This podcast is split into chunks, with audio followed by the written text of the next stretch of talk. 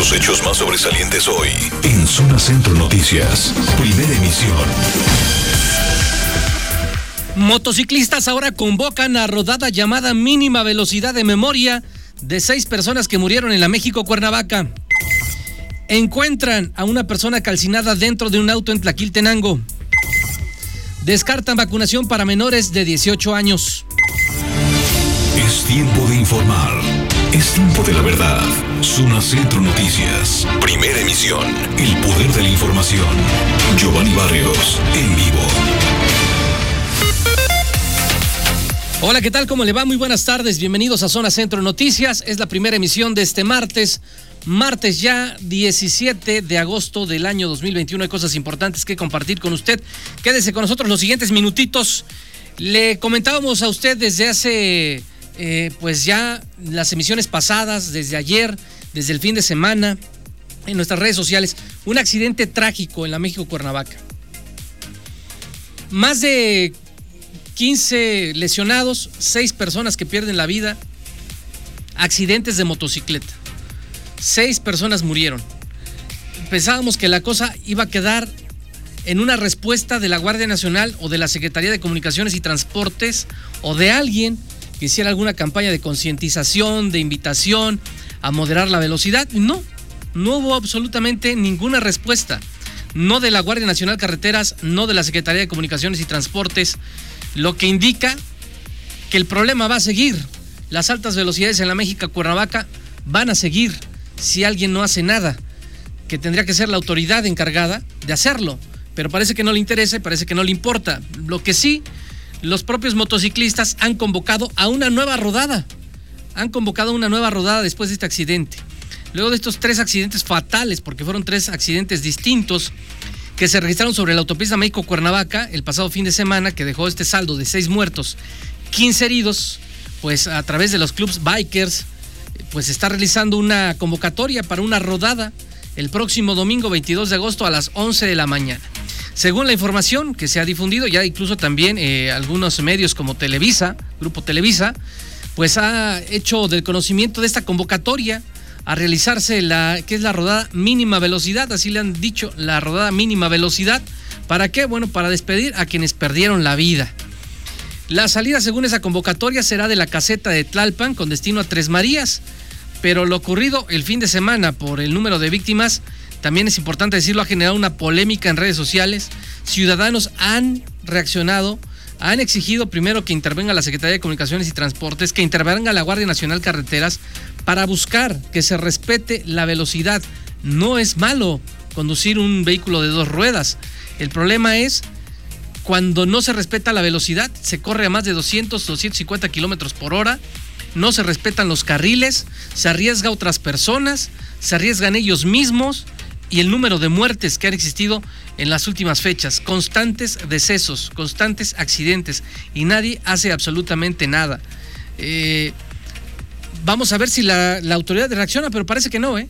Parece que no. Ya pasó desde el domingo mismo, desde ayer lunes que les fueron identificadas las víctimas, a las 4 de la tarde se entregó el último cuerpo de las víctimas de este accidente. Y bueno, en diferentes videos difundidos por los propios bikers se observa cómo varios accidentes precisamente son generados por el exceso de velocidad al circular por arriba de 200, 250 kilómetros por hora, cuando la velocidad máxima es de 110 kilómetros, 110, 120, que es lo que se puede o está admitido, no más, pero no lo respetan. Entonces, la Secretaría de Comunicaciones y Transportes, la Guardia Nacional de Carreteras ha guardado total silencio, pero quienes han respondido, quienes dicen, bueno, vamos a hacer una rodada para despedir a quienes fallecieron. Entonces se ha convocado a una nueva rodada. Dicen mínima velocidad. No sabemos si esto se va a respetar como mínima velocidad, pero se ha convocado a eh, pues esta rodada. Que por cierto hay un accidente, eh, hay un accidente de motocicleta en, eh, en la avenida Plan de Ayala. fue un, un, accidente ahí a la altura del Carnero, es el reporte que tengo también de motocicleta. Por favor, mucho cuidado si usted maneja un vehículo de dos ruedas y si no lo maneja, también tenga cuidado con los vehículos de dos ruedas porque no respetan su carril, no respetan la velocidad, se meten entre, entre carriles, dicen aquí que por, por aquí paso. Entonces, cuidado con esto. Se han incrementado estos accidentes. La propia Cruz Roja, ¿eh? La propia Cruz Roja nos ha mencionado que atiende dos o tres accidentes diarios de motocicleta. Mucho cuidado, por favor. Encontraron una persona calcinada dentro de un auto en Tlaquiltenango. Vamos con Luis Moreno. Adelante, Luis, te escuchamos. Giovanni, este martes fue encontrada una persona calcinada al interior de un vehículo en el lado de Coachitlán, en el municipio de Tlaquiltenango. Elementos eh, recibieron el reporte alrededor de las 12.15, por lo que eh, pues al arribar se percataron del hallazgo de un carro eh, ya calcinado, del cual pues no revelaron hasta el momento marca o tipo de auto, y que al interior se encontraba una persona ya incinerada, de la cual pues también se desconoce la identidad debido a las condiciones del cuerpo. No se sabe tampoco si es hombre o mujer, por lo que autoridades policíacas adscritos a la zona Tlahuica eh, pues acordonaron el área, esto en la carretera del poblado mencionado posteriormente, arribaron elementos de la Fiscalía Regional y también el CENEFO para el levantamiento de las investigaciones correspondientes. Cabe mencionar, Giovanni, que ese poblado de Cochitlán pues mantiene un conflicto agrario eh, con el poblado de San Juan Tocalcingo en Guerrero debido a las delimitaciones eh, que hay entre Morelos y la entidad guerrerense que incluso pues los llevó en semanas atrás a bloquear la autopista del Sol a la altura de las huertas. Información. Gracias, gracias Luis Moreno. Bueno, esperando que eh, no esté relacionado este tema con el otro. Eh, se encontró una persona calcinada dentro de un vehículo y hace unos días hubo un, conflicto agrario. Morelos Guerrero. Eh, tendrá que hacer la investigación la autoridad. Tendrá que hacer la investigación la autoridad, tendrá que deslindar, pero esperando que no tenga nada que ver. Porque si algo ocurre ahí, se puede complicar todavía el tema había acercamiento, había diálogo, esperando que no tenga nada que ver, pero bueno, la fiscalía tendrá que hacer su trabajo respectivamente. Anoche, anoche se reforzaron las guardias comunitarias. ¿Cuáles son las guardias comunitarias que surgieron en las últimas semanas? Pues son ciudadanos, habitantes de diferentes colonias de Cuernavaca, que se fueron a plantar a los pozos de agua. ¿Cuál es la intención? Que Comisión Federal de Electricidad no llegue, corte la energía eléctrica. Entonces dijeron, vamos a organizarnos. Aquí no vamos a dejar que Comisión Federal de Electricidad venga y nos corte la energía eléctrica y nos quedemos sin agua. Si el ayuntamiento le debe a CFE, que se haga bolas con el ayuntamiento, no que nos afecte. Entonces, empezaron estas guardias comunitarias, empezaron allá en la Antonio Varona, se replicaron en otros puntos, eh, patios de la estación, en fin. Pero en la Antonio Varona anoche, eh, la presencia de la Guardia Nacional, la presencia del ejército mexicano en algunos patrullajes alertó a la población. Si no, no vaya a ser que vayan a querer venir los de acompañados de Guardia Nacional, pues mejor vamos a reforzar. Y a pesar de la lluvia, ahí estuvieron, ¿eh? plantados cuidando su pozo, su pozo de agua. Adelante, te escuchamos, Alejandro López Arce. buenas tardes, Giovanni, a la auditoría. Pues ahí estuvimos presentes en la colonia Antonio Barona. Giovanni, ¿te acuerdas que en distintas colonias hubo una campaña de vecino vigilante donde los habitantes aseguraban que si atrapaban a un delincuente se atuvieran las consecuencias, pues ahora está sucediendo algo parecido, pero son contra los empleados de la CFE, que si los sorprenden pues cortando la luz en los pozos, van a quemar sus vehículos o los van a retener. Habitantes de la colonia Antonio Barón en patios de la estación se convirtieron pues en guardias comunitarias, ya que la semana pasada iniciaron pues puestos de vigilancia en los pozos de agua. En ambas colonias, los lugareños amenazan con quemar vehículos o agredir a personal de la CFE. Ahí estuvimos platicando con un líder y esto nos dijo. Vamos con el audio. Alejandro Chepe, se refuerzan las guardias comunitarias en la colonia Antonio Verona. ¿Es cierto? Sí, la verdad ahorita estamos, ahorita la gente que estuvimos anoche con la lluvia ya se fueron. Ahorita estamos citando a las 9 de la mañana a los, al otro grupo que van a estar aquí en el pozo 3 y en el pozo 2, que es lo que nos preocupa más que el pozo 1. En el pozo 1 aquí está más transitado, estamos más cerca, cualquier cosa, pues nos hablamos con los vecinos y los comerciantes. Pero aquí lo que es el pozo 2 y el pozo 3, lo que nos preocupa más, estamos ahorita esperando a que lleguen para empezar a a checar que, que si vemos alguna grúa, algo así, pues la verdad retenerla, porque pues no entienden esos señores aquí con, con quien deben de dialogar es con Villalobos, no con nosotros. Nosotros hemos pagado los recibos, estamos al corriente. La verdad no sé por qué no ha llegado a un acuerdo con Comisión Federal. Giovanni, pues se refuerzan las guardias comunitarias ahora pues también ya tienen grupos de WhatsApp y hasta juegos pirotécnicos para avisar si en algún momento pues quieren cortar la energía de los pozos, inmediatamente se ponen en contacto y se reúnen. Esto está sucediendo pues en la colonia Antonio Barona y en los patios de la estación.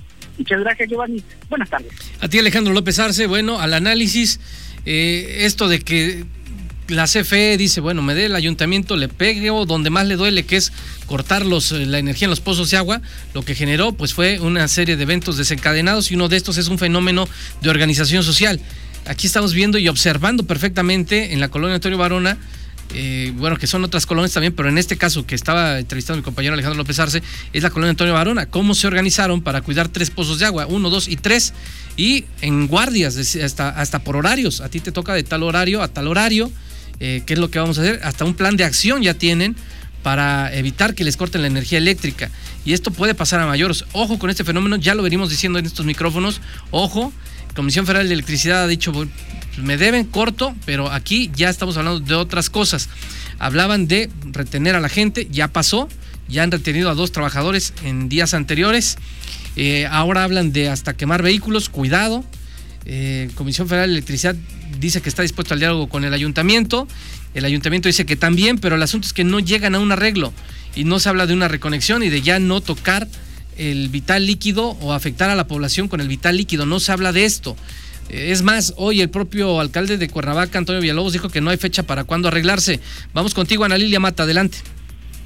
Juan, y buenas tardes, buenas tardes al auditorio. Efectivamente, hoy el alcalde de Cuernavaca, eh, Antonio Villalobos, pues confirmó, no hay una fecha para eh, tomar un acuerdo con la Comisión Federal de Electricidad, dijo ya en sentado en varias ocasiones con las autoridades del organismo, sin embargo, bueno, pues la propuesta es que se ofrezca un pago base y un compromiso del ayuntamiento para seguir cumpliendo con el pago de esta deuda que enfrenta el ZAPAC, el Sistema de Agua Potable de Categoría de Cuernavaca, ante la CFE por más de 200 millones de pesos. Sin embargo, dijo pues, el gobierno municipal, la actual administración, que no se quiere comprometer eh, para eh, un pago que no se pueda cumplir y esa negociación dijo se encuentra nuevamente, señaló que pues son deudas heredadas de pasadas administraciones y que se tiene que resolver en conjunto. Incluso celebró pues esta esta eh, intervención que hará el gobierno del estado que ayer anunció el gobernador Cuauhtémoc Blanco para eh, justamente negociar y, buscar el apoyo de la federación para el pago de esta deuda. En este sentido, bueno, pues hizo un llamado a la población porque eh, aseguró pues las protestas sociales pues no abonan en nada a esta problemática que sigue sin resolver. Vamos a escuchar lo que dice. Yo creo que en el momento en que venga la firma de lo que el organismo puede pagar, el aval debe de ser la propia comunidad de Cuernavaca, la propia sociedad, en el momento en que se abra y sea tan transparente como que todos conozcamos de qué se va a tratar el compromiso que está adquiriendo su, autoridad. Pero tampoco su autoridad va a aventarse un compromiso que es impagable, porque entonces el día de mañana, eh, a dos, tres meses o a un año, eh, el propio organismo no podrá pagar lo que se firmó un día en ese momento pues sí, eh, el culpable sería eh, la autoridad que firmó y la administración que en ese momento quiere. ¿Existe el riesgo entonces de que esta administración deje una deuda de que la deuda se incrementa hasta Si de alguna manera logramos concretar eh, el día de hoy un tema, y no precisamente este día, sino en este proceso logramos concretar un tema que creo que ayer la mención de autoridades eh, que están haciendo su trabajo, como el comisionado eh, en derechos humanos, su manifestación, creo que es lo que la sociedad quiere y lo que el organismo puede pagar. Eh, encontremos que hay una deuda de 80 millones de pesos bueno, pues es lo que informó esta mañana el alcalde, dijo que eh, siguen las reuniones con la Comisión Federal, pero pues aún no se ha llegado a ningún acuerdo. Es la información, Giovanni.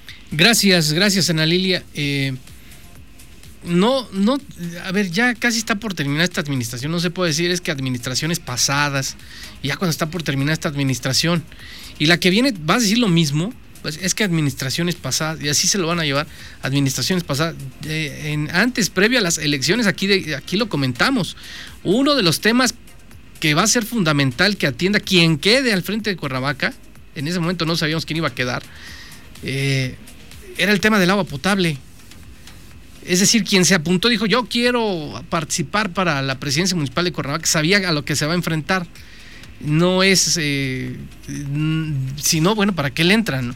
Es como cuando se compra, le decía usted el otro día, pues una cajita de, de chicles, hasta le suena para ver si trae las pastillitas. A ver, sí, sí trae las pastillitas de chicles. Bueno, pues entonces voy a participar para el ayuntamiento, voy a ganar, ya gané, y yo sé todos los problemas que enfrenta, y no puedo decir, es que la administración pasada, es que así me lo dejaron, es que eso no puede ser porque no se arregla absolutamente nada y vienen estos conflictos que hoy se están viviendo, bloqueos, inconformidades, la organización ya ahí en, algunas colonias de, guardias comunitarias para evitar que les... O sea, es un problema desencadenado y no pueden estar diciendo, es que fue, es que fue en el pasado, es que... Y la administración que viene, yo creo que valdría la pena también para los los que ya se van, ya ahorita los diputados ya están por terminar, unos se van a reelegir, pero la próxima legislatura sí valdría la pena que si le quiere entrar a este tema, incluido el ayuntamiento, una auditoría que se revise cómo está el ZAPAC, cómo está el sistema de agua potable alcantarillado. ¿Hay aviadores? ¿No hay aviadores? ¿Hay altos sueldos? ¿A dónde se está desviando el recurso? ¿A quién le están perdonando el agua? ¿Se desvió el dinero? Son de las preguntas que tenemos todos los ciudadanos y que se tienen que responder si es que se quieren hacer las cosas bien.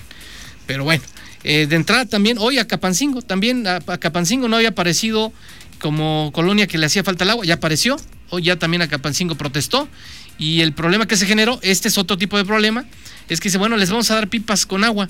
Y el problema que se generó es que ahora los vecinos se disputan las pipas con agua, ya se empiezan a pelear, ya se lo habíamos mencionado, había pasado en otras colonias como Topanzol, ahora en Acapancingo. Adelante Alejandro López Arce. Hola Giovanni a nuestros amigos. Ahora los manifestantes les están recomendando llevar un kit que consiste en una botella de agua, un banquito y un botiquín indispensable pues llevar alcohol. Hoy en la mañana llegamos a la protesta por falta de agua que realizaron los vecinos del poblado de Acapantingo, justamente en la avenida Luis Cortines. Una señora se le subió la presión luego de que discutiera con su vecina, ya que ambas pues estaban inconformes cómo repartir las pipas de agua.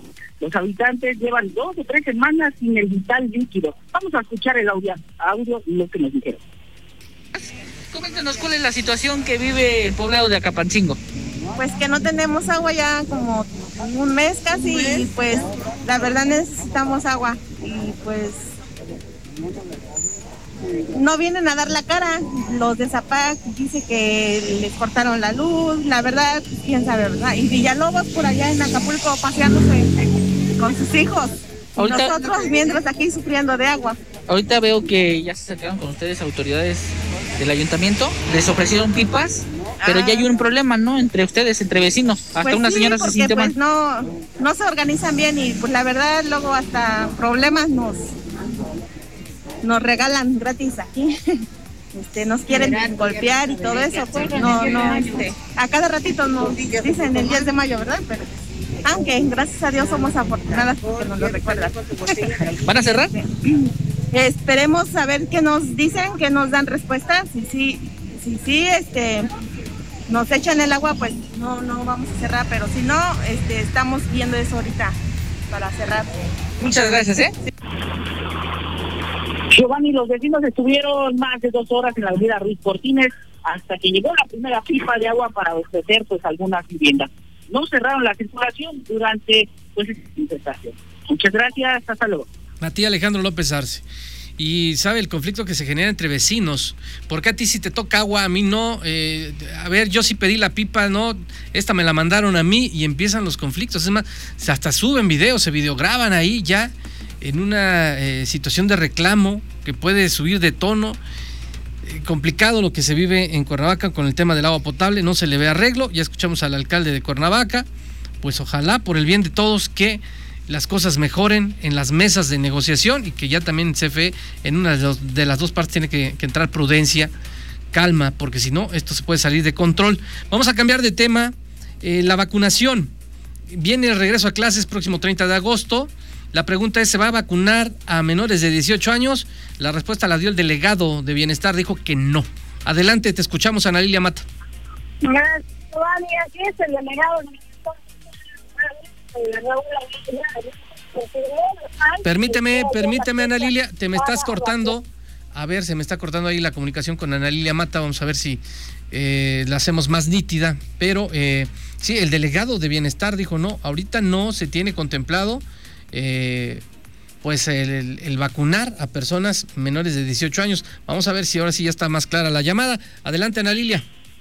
Gracias, Johnny, que decía que efectivamente el delegado de Bienestar Social en Morelos, Raúl Anaya Rojas, confirmó no hay fecha todavía para la vacunación a menores de 18 años, a pesar de que sí dijo ya solicitudes sobre todo de padres de familia de escuelas que eh, piden que los menores sean vacunados ante un posible regreso a las clases presenciales para el próximo 30 de agosto. No se ha definido desde el gobierno de Estado y esto se va a dar, sin embargo ya hay solicitudes porque pues eh, me buscan que los menores también sean inmunizados.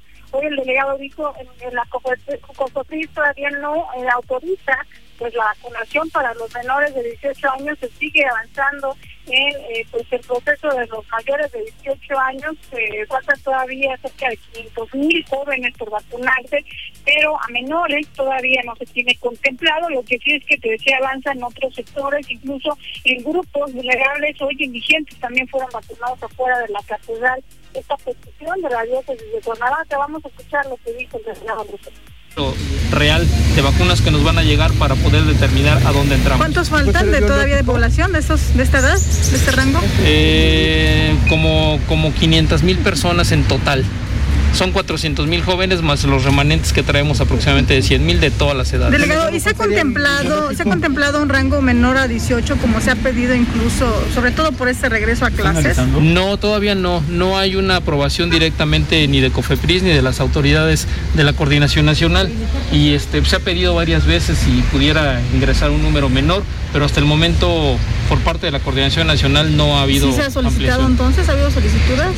Sí, de varios grupos, incluso este, eh, grupos de, alumnos, en las escuelas han pedido, pero no hay una autorización real. Bueno, pues es lo que dijo el delegado de bienestar social. Tampoco se sigue contemplando una segunda dosis de casino eh, para maestros, como también se ha solicitado, dijo, es un tema que se tiene que resolver a nivel federal por parte justamente de la COFET. La información, eh. Gracias, gracias Ana Lilia. Eh, mire, en este tema del COVID, eh, sí, nos va a agarrar nos va a agarrar el regreso a clases en un semáforo naranja. Es muy, muy probable y que nos van a regresar a un semáforo naranja, porque estamos en aumento. Si revisamos los datos, eh, hoy Morelos, en el corte de ayer, tenemos 1.194 casos confirmados activos de enfermedad activa. 1.194. Cuando estábamos en semáforo verde eran 84 casos, hoy 1.194 casos activos, personas que pueden contagiar la enfermedad en próximos 15 días. Casi alcanzamos las 4.000 defunciones, son 3.986 defunciones. Esos son los datos. Eh, aunque hoy el propio subsecretario de Salud, Hugo López Gatel, salió a nivel nacional y refirió que se observa que ya no se va contagiando a la velocidad que se venía contagiando el COVID en todo el país, dio algunos ejemplos y que esto puede marcar ya un decremento de la enfermedad en el país. Eso dijo, pero se puede entender que esto ocurre en todos los estados y no es así. Morelos no está ocurriendo eso, en Morelos al contrario. Por lo que vemos va en aumento, vamos a escuchar. El panorama estatal COVID al 16 de agosto para el estado de Morelos, recuerden que estamos en semáforo amarillo, tenemos personas estudiadas, 184.481 personas. Confirmados acumulados tenemos 39.767. Confirmados activos, recuerden que las personas activas son las que están dentro de los 15 días anteriores. Son 1.194 personas y nuevamente desafortunadas de funciones 3.986.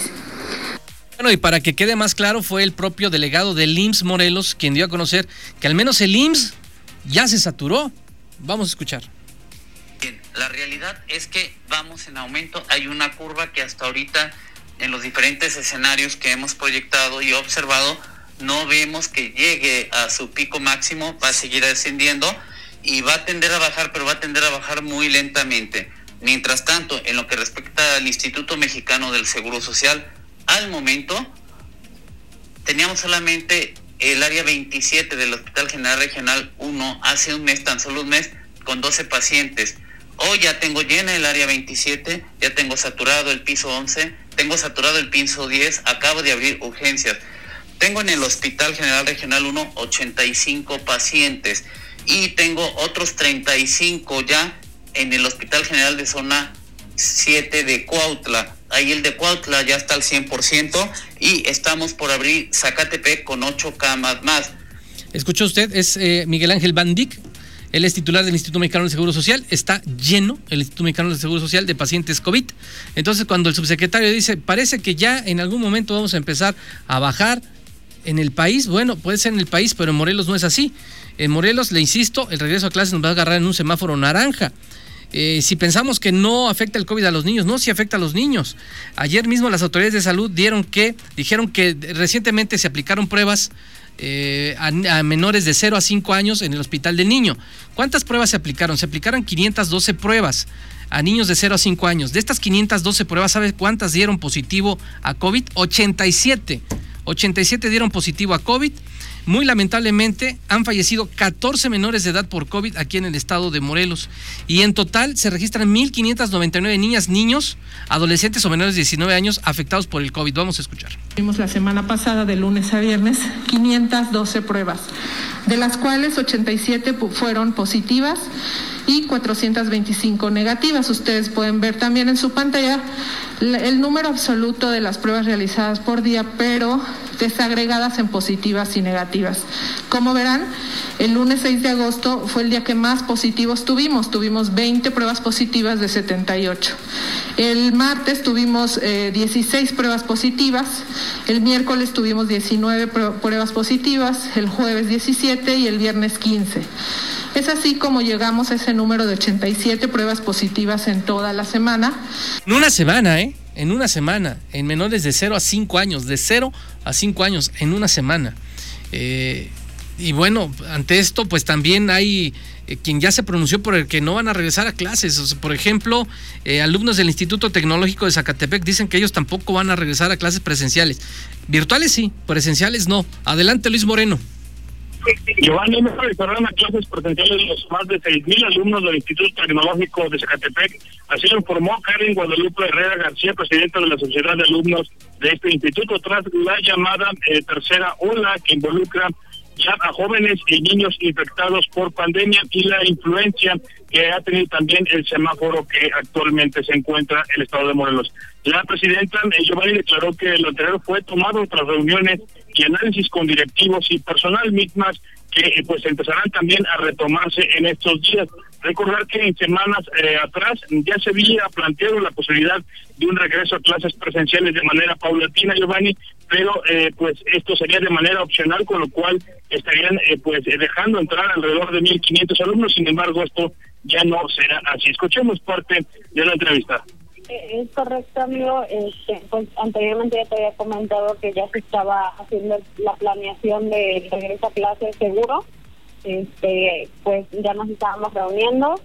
Eh, ahorita se atravesaron este, las vacaciones de los que laboran ahí. Este, ya nos estuvieron haciendo tres semanas, este, pues pusimos las reuniones, pero justo en estas tres semanas pues cambiamos de semáforo, entonces cambia totalmente el panorama del regreso a clases, este, ya no se va a regresar.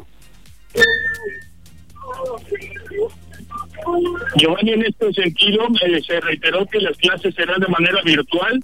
Ello, eh, pues al desconocer también las cifras y estadísticas de jóvenes estudiantes infectados por coronavirus en este en este instituto. Eh, son nueve carreras, Giovanni, las que se imparten en el tecnológico el ingreso al plantel para talleres será de manera controlada con protocolos sanitarios. Información, Giovanni. Gracias, Luis Moreno. También hoy el presidente de México, Andrés Manuel López Obrador, ya dijo que va a ser opcional el regreso a clases. Dice que quien guste regresar a clases presenciales, adelante, y quien lo, puede, quien lo haga de manera virtual también se va a respetar.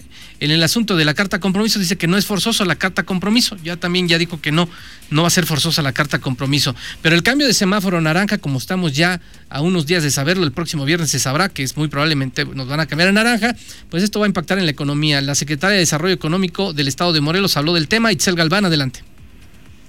¿Qué tal, Giovanni? Muy buenas tardes. Buenas tardes también para el auditorio. Efectivamente, este, ante este riesgo prácticamente inminente del cambio a semáforo epidemiológico color naranja por parte de las autoridades federales, podría representar un estancamiento y un retroceso incluso en la reactivación económica de la entidad.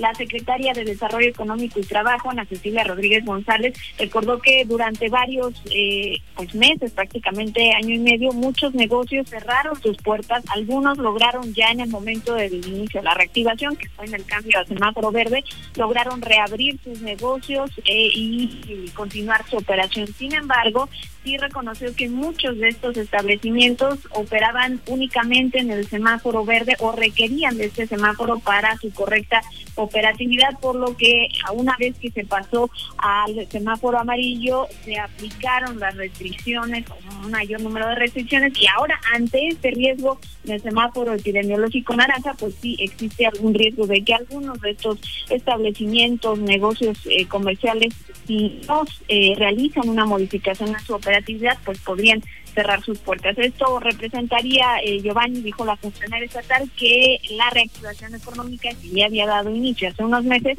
pues pudiera estancarse y también tener un retroceso. Vamos a escuchar. Sabemos que un retroceso en el color del semáforo implica aforos menores en las actividades económicas, por lo que este comportamiento que habíamos tenido de una reactivación eh, de una reactivación, eh, a lo mejor no, eh, es una reactivación que ha, sido constante el aumento, no muy pronunciado, pero se ha estado reactivando de manera constante y lo vimos también en el tema de, del INEGI, este, bueno, pues representará seguramente un estancamiento y a lo mejor un retroceso. ¿Qué implica? Así lo señaló la Secretaría de Desarrollo Económico y Trabajo, Ana Cecilia Rodríguez González. Hasta aquí mi reporte, Giovanni. Gracias, gracias, Isabel. Tengo que hacer una pausa. Es breve, no se vaya. Dos de la tarde con 56 minutos. Muy lamentablemente, una mujer fue asesinada dentro de su domicilio esta madrugada. Adelante, Alejandro López Arce. Bueno, Giovanni, pues la Fiscalía General del Estado investiga el caso de una empleada de un bar que fue asesinada en el patio de una vivienda en la colonia satélite del municipio de Cuernavaca ayer en la mañana. Estos ocurrieron a las 5 de la mañana luego de que vecinos pues reportaran que una persona estaba sin vida en la calle Tabachín de la referida colonia. Esta persona de nombre Nancy perdió la vida a pero él, los responsables se dieron a la fuga. La mujer de 30 años de edad aproximadamente rentaba la vivienda, pero los vecinos no quisieron proporcionar datos de lo ocurrido. Gracias. Alejandro, antes de cortar la comunicación, este es un caso. Esto fue en la colonia satélite. Pero en la colonia Carolina también se encontró una persona sin vida. Desafortunado caso, Giovanni, que se registró. Ahí estuvimos pues, esta, esta mañana. Imagínate, Giovanni, del auditorio sales a barrer la banqueta de tu casa y te encuentras un cadáver. Esto le pasó pues, a una señora quien se levantó esta mañana y en la avenida Centenario, a la altura de la secundaria número 12, estaba la víctima envuelta en la cobija. Eran aproximadamente las 8 eh, con 40 minutos cuando llegaron elementos policíacos y paramédicos quienes observaron que esta persona pues tenía de tortura y un mensaje en una cartulina. El grupo delictivo que se adjudicó el homicidio se dio la fuga. Eh, Giovanni vimos que 90 eh, minutos después el crimen pues afectó la circulación en una de las avenidas principales de esta colonia Carolina hasta que el servicio médico forense levantó a los hechos, el cual está en calidad de desconocido. Muchas gracias. Hasta luego. A ti, Alejandro López Arce. Con esto nos despedimos. Lo espero en punto de las 6 de la tarde con más información. Que tenga usted muy buen provecho. La veracidad hecha noticia. Giovanni Barrios informó. En Zona Centro Noticias, primera emisión. El poder de la información.